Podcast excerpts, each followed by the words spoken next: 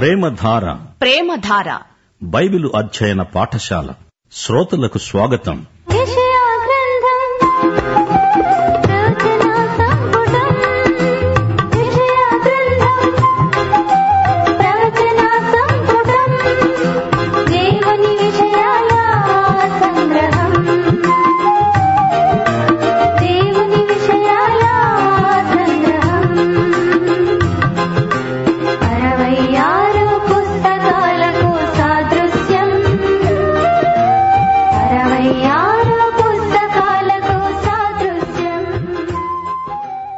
ప్రియ సోదరీ సోదరులారా ఈ రోజు మన పాఠం యషయా గ్రంథం పద్నాలుగో అధ్యాయంతో మొదలవుతుంది.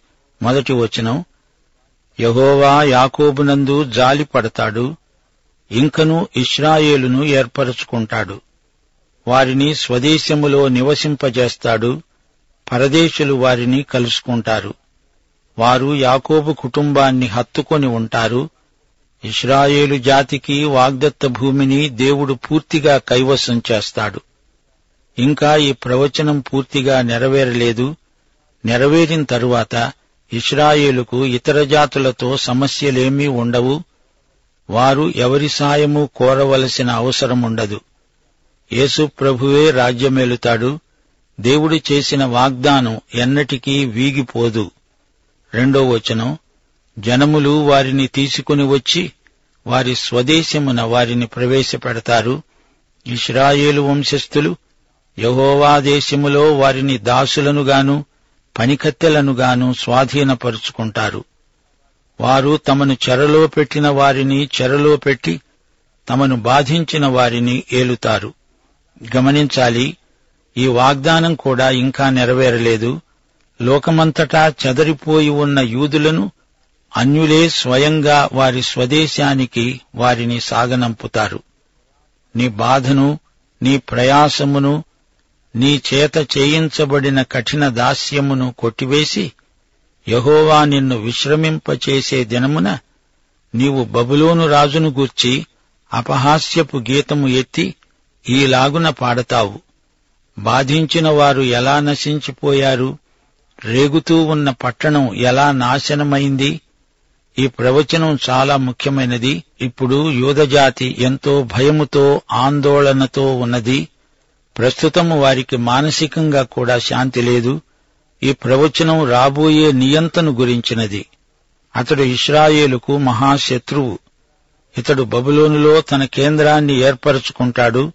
ఇస్రాయేలుపై యుద్ధం ప్రకటిస్తాడు. బబులోను మత విషయకంగా రాజకీయంగా విజృంభిస్తుంది. ఇస్రాయేలు పట్ల వైరం పెంచుకుంటుంది. దుష్టుల దుడ్డుకర్రను మానని హత్య చేత జనములను క్రూరముగా కొట్టిన ఏలికల రాజదండమును యహోవా విరుగగొట్టాడు. వారు ఆగ్రహపడి మానని బలాత్కారము చేత జనమును లోబరిచారు. మహాశ్రమల అనంతరం దేవుడు పంపే శిక్ష ఇది. దేవుని తీర్పు తప్పదు. ఈ భూమి అంతటిపైన తీర్పు యేసు ప్రభువే తీర్పరి. ఏడు ఎనిమిది వచనాలు భూలోకమంతా నిమ్మళించి విశ్రమిస్తున్నది. జనములు పాడసాగుతారు. నీవు పండుకొన్నప్పటి నుండి నరికేవాడెవడూ మా మీదికి రాలేదని నిన్ను గూర్చి తమాల వృక్షాలు లెబానోను దేవదారు వృక్షాలు హర్షిస్తాయి. ఈ ప్రవచనం కూడా ఇంకా నెరవేరలేదు. హర్మగద్దోను యుద్ధం తరువాత క్రీస్తు రెండోసారి వచ్చినప్పుడు ఈ భూమిపైకి విశ్రాంతి సమాధానాలు వస్తాయి. దుఃఖానికి బదులు ఆనంద గీతాలు పాడుతారు. రాత్రిపూట ఏడుపు ఉదయం కాగానే నిత్యానందం. ఇప్పుడు ఈ లోక నియంత పాతాళానికి ఎలా పడద్రోయబడ్డాడో చూడండి. తొమ్మిదో వచనం నీవు ప్రవేశిస్తూ ఉండగానే నిన్ను ఎదుర్కొనడానికి క్రింద పాతాళము నీ విషయమై కలవరపడుతున్నది. అది నిన్ను చూచి ప్రేతలను రేపుతున్నది.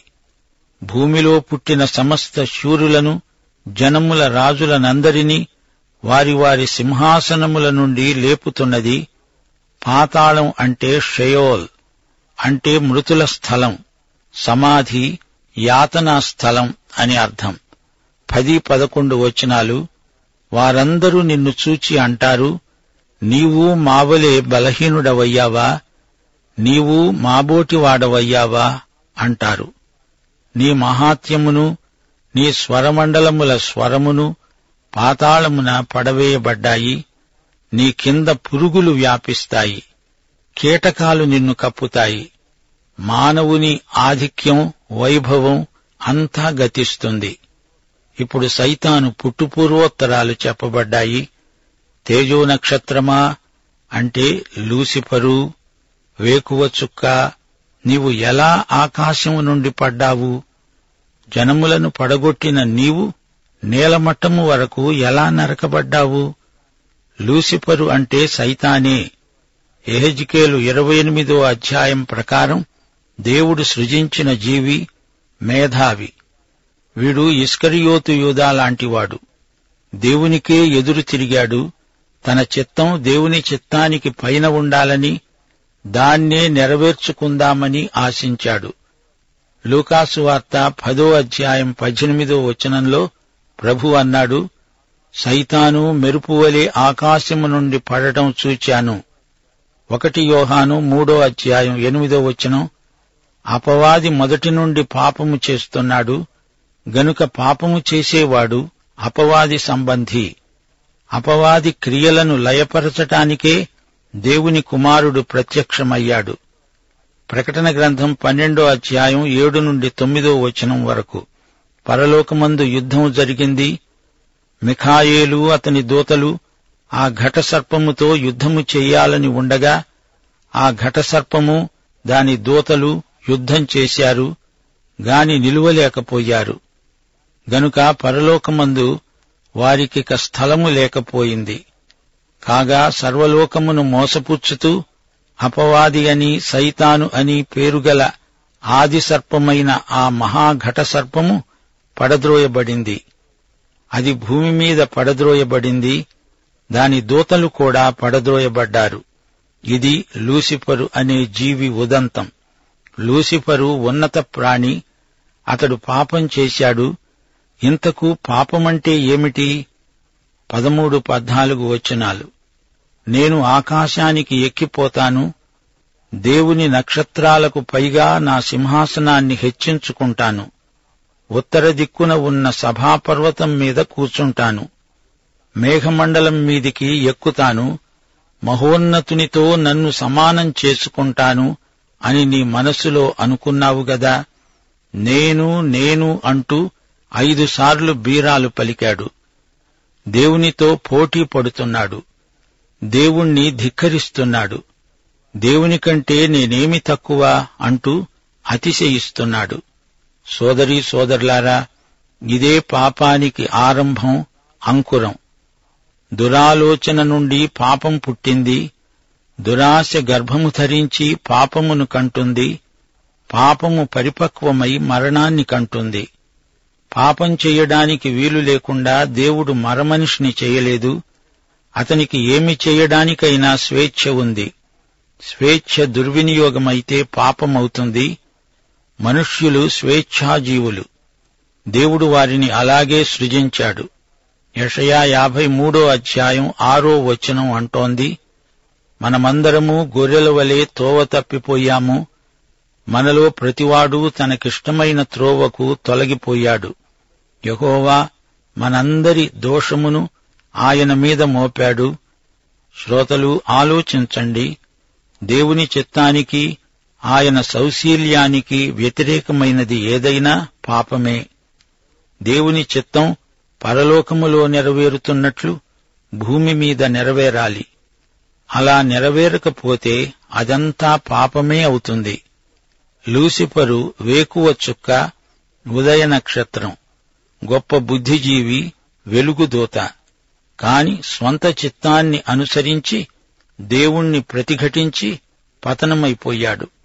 దేవునికి భిన్నంగా ఉండాలని కాదు దేవునిలాగా ఉండాలని లూసిఫరు ఆశ. తానే దేవుణ్ణైపోవాలని ఆశించాడు. దేవుని స్థానాన్ని తాను ఆక్రమించాలని ఆశపడ్డాడు. దేవుని మార్గము కాక తన స్వంత చిత్తాన్ని ఏర్పరచుకునేవాడికి లూసిఫరు మనస్తత్వమే ఉంది అని గ్రహించాలి. యోహాను సువార్త పద్నాలుగో అధ్యాయం ఆరో వచనంలో ప్రభు అన్నాడు నేనే మార్గమును సత్యమును జీవమును నా ద్వారానే తప్ప ఎవడూ తండ్రి యొద్దకు రాడు. సోదరుడా సోదరి ఇది దేవుని సృష్టి. ఇది ఆయన ప్రపంచం. నీవు పీల్చుకునేది ఆయన గాలి అనుభవించేది ఆయన వెలుగు. వీటన్నిటికీ నీవు ఆయనకు ఏమీ చెల్లించనక్కర్లేదు. అన్నీ ఆయన నీకు ఉచితంగానే ఇస్తున్నాడు. దేవుడు నీ సృష్టికర్త. నీవు ఆయనకు ఎంతో అచ్చి ఉన్నావు. నీవాయనకు విధేయత చూపాలి గదా. మానవుడు స్వతహాగా దేవునికి అవిధేయుడు పాపి. యేసుక్రీస్తు ద్వారా పాపి తిరిగి దేవుని వద్దకు రావాలి. అప్పుడు మానవుడు నూతన సృష్టి అవుతాడు. అనగా నీవు కొత్తగా జన్మిస్తావు.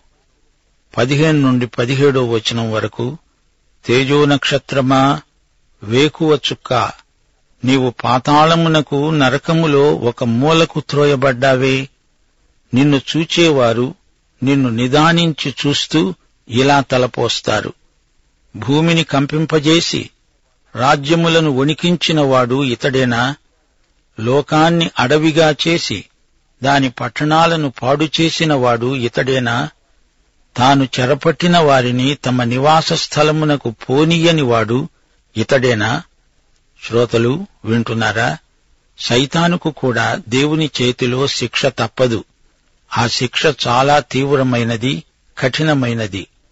సైతాను అగ్ని సరస్సులోకి పడద్రోయబడతాడు. అది అతడి కోసమే సిద్ధపరచబడి ఉంది. మన ఊహలకు అతీతమైన ఒక గొప్ప ప్రణాళికను దేవుడు సంకల్పించాడు. దానిని గురించి ప్రశ్నించడానికి ఏ మానవునికి హక్కు లేదు? మనం దేవుణ్ణి నమ్మాలి.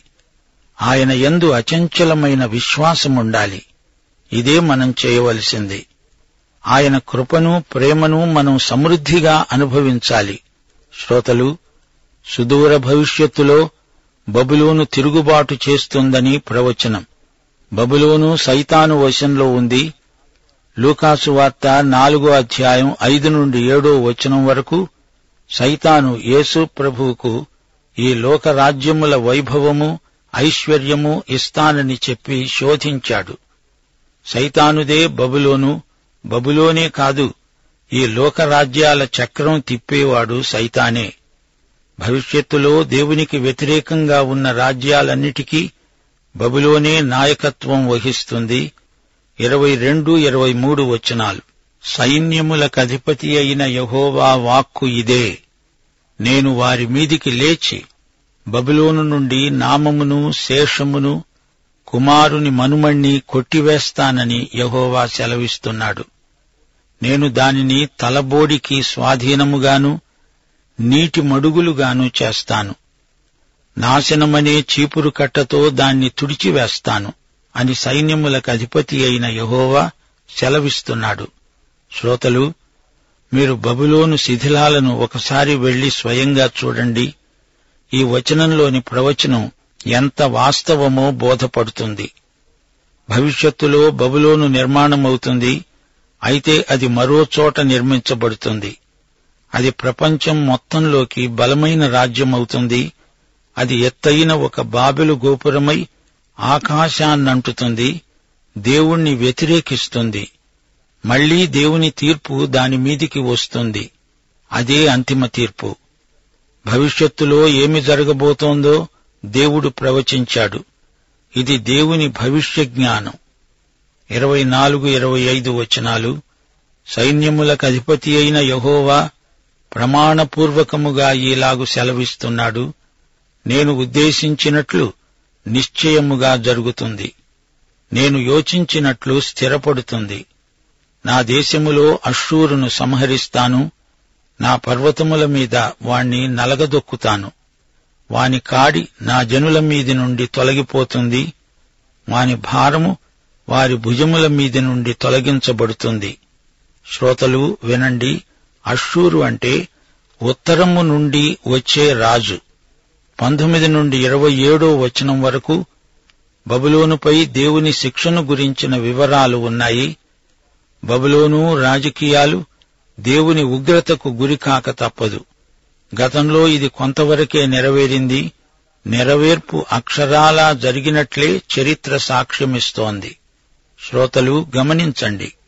ఇప్పుడు ఇరవై ఎనిమిదో వచనం నుండి పాలస్తీనాను గురించిన దేవుని తీర్పు వచనాలున్నాయి. ఆహాజు మరణించాడు పదహారు సంవత్సరాలు పరిపాలించాడు. అతడు మంచివాడు కాడు ఈ రాజు పీడ వదిలింది అని జనులు సంతోషించారు. మంచి రాజు వస్తే బాగుండు అని ఆశించారు. అలాగే వారికి దేవుడు ఒక మంచి రాజుని అనుగ్రహించాడు. ఇరవై తొమ్మిదో వచనం ఫిలిష్తియా నిన్ను కొట్టిన దండము తుత్తునియలుగా విరువబడిందని అంతగా సంతోషించకు. సర్పబీజము నుండి మిన్నాగు పుడుతుంది. దాని ఫలము ఎగిరే సర్పము. అహాజు తరువాత ఇద్దరు మంచి రాజులు రాజ్యమేలారు. ఆ తరువాత మరీ దుర్మార్గులు రాజ్యానికి వచ్చారు. మానవ రాజులను నమ్మకూడదనే పాఠం ఇస్రాయేలు ప్రజలు నేర్చుకోవాలని దేవుని అభీష్టం. అహాజు చనిపోయాడులే అని సంతోషించకండి. పరిస్థితులు మరీ అధ్వాన్నమవుతూ ఉండడం మీరే చూస్తారు. రాజ్య సంబంధమైన ఆశీర్వాదాలు రాకముందు ఆ దేశాన్ని దేవుడు కఠినంగా శిక్షిస్తాడు. అన్యజాతులను దేవుడు శిక్షించాడంటే అంతకంటే ఎక్కువ తన స్వకీయులను ఆయన శిక్షిస్తాడు. ఇది నిజం. తన స్వంత ప్రజలకు వెలుగు ఉంది. దానితో పాటు వారికి ఎన్నో బాధ్యతలు అప్పగించబడినాయి. యషయా ప్రవక్త భవిష్యత్తులోకి చూస్తున్నాడు. మహాశ్రమల కాలం రాబోతోంది. అంత్యక్రీస్తు అనే క్రీస్తు విరోధి పరిపాలిస్తాడు. పాలస్తీనాపై దేవుడు తీసుకుంటున్న క్రమశిక్షణ చర్యను గమనించండి. అసలు పాలస్తీనా అనే ఈ పేరు ఫిలిస్తీయులు పెట్టారు. ఈజిప్టు కోస్తా పొడుగున ప్రయాణిస్తూ వచ్చి వారు ఈ భూమిలో అడుగుపెట్టారు. ఈ ఫిలిస్తీయులు ఇస్రాయేలీయులు రాకముందే అక్కడ ఉన్నారు. అబ్రహాము కాలంలో ఫిలిస్తీయులు లేరు. అప్పుడు కనానీయులున్నారు. నాలుగు వందల సంవత్సరాల తరువాత ఇస్రాయేలీయులు తిరిగి వచ్చినప్పుడు ఫిలిస్తీయులు ఆ ప్రదేశాన్ని ఆక్రమించుకొని ఉన్నారు. జఫన్యా జకర్యా గ్రంథాలలో అష్టోదు అష్కెలోను అనే ఫిలిస్తీ పట్టణాలపై దేవుని తీర్పు ప్రకటించబడింది. అవి నాశనమవుతాయి అని దేవుని ప్రవచనం. అలానే జరిగింది. ముప్పై నుండి ముప్పై రెండో వచనం వరకు ఇదే మాట చెప్పబడింది. అప్పుడు అతి బీదలైన వారు భోంచేస్తారు దరిద్రులు సురక్షితంగా పండుకుంటారు. కరువు చేత నీ బీజమును చంపుతాను అది నీ శేషమును హతం చేస్తుంది. గుమ్మమా ప్రలాపించు పట్టణమా అంగలార్చు. ఫిలిస్తియా నీవు బొత్తిగా కరిగిపోయి ఉన్నావు ఉత్తర దిక్కు నుండి పొగలేస్తున్నది. వచ్చేవారి పటాలములలో వెనుక తీసేవాడు ఒక్కడూ లేడు. జనముల దూతకివ్వవలసిన ప్రత్యుత్తరమేది? యహోవా సియోనును స్థాపించి ఉన్నాడు. ఆయన జనులలో శ్రమనుందిన వారు దానిని ఆశ్రయిస్తారు అని చెప్పాలి. సోదరీ సోదరులారా ఈ అధ్యాయంలో బబులోను పతనం ఇస్రాయేలు పునరుద్ధరణను గురించిన ప్రవచనాలు మీరింతవరకు విన్నారు? ఇస్రాయేలు అన్యజాతుల మధ్య సాక్ష్యార్థమై ఆదర్శప్రాయంగా ప్రకాశించవలసిన జాతి. బబులోను అంతరించే వరకు ఇస్రాయేలు తిరిగి పూర్వ వైభవాన్ని పొందజాలదు. భవిష్యత్తులో పూర్తిగా పతనమైపోయే కడపటి శత్రువు రాజకీయ బబులోను. పాపపురుషుడు నాశనపుత్రుడు క్రీస్తు విరోధి అంత్యక్రీస్తు వీడే చిట్ట చివరి శత్రువు. వీడే దానియేలు గ్రంథంలోని చిన్న కొమ్ము. వీడు పాతాళములోకి పడద్రోయబడతాడు. బబులోని యొక్క చిట్ట చివరి రాజును బలపరిచేవాడు సైతానే. సైతానీయ విధానాలకు ముగింపు కలగబోతోంది. దేవుడు తన ప్రజలను కాపాడుతాడు. సోదరీ సోదరులారా వింటున్నారా? ధర్మశాస్త్రం ఒక్క పొల్లు కూడా పోకుండా నెరవేరాల్సి ఉన్నట్లే ప్రవక్తల ప్రవచనాలన్నీ తూచా తప్పకుండా నెరవేరాలి. ఇస్రాయేలు ఉన్నతిని గురించిన ప్రవచనాల నెరవేర్పు రాబోయే కాలంలోనే జరుగుతుంది. ముగింపులో మా శ్రోతలు గుర్తించవలసిన మరో సత్యముంది వేకువ చుక్క. ఒకప్పుడు లూసిఫరు అనే సైతాను పరలోకంలో ప్రకాశమానమైన కాంతులీనే జీవి. అలాగే బబులోను రాజు భూరాజులందరిలోకి దేదీప్యమానమైన చుక్కలాంటివాడు.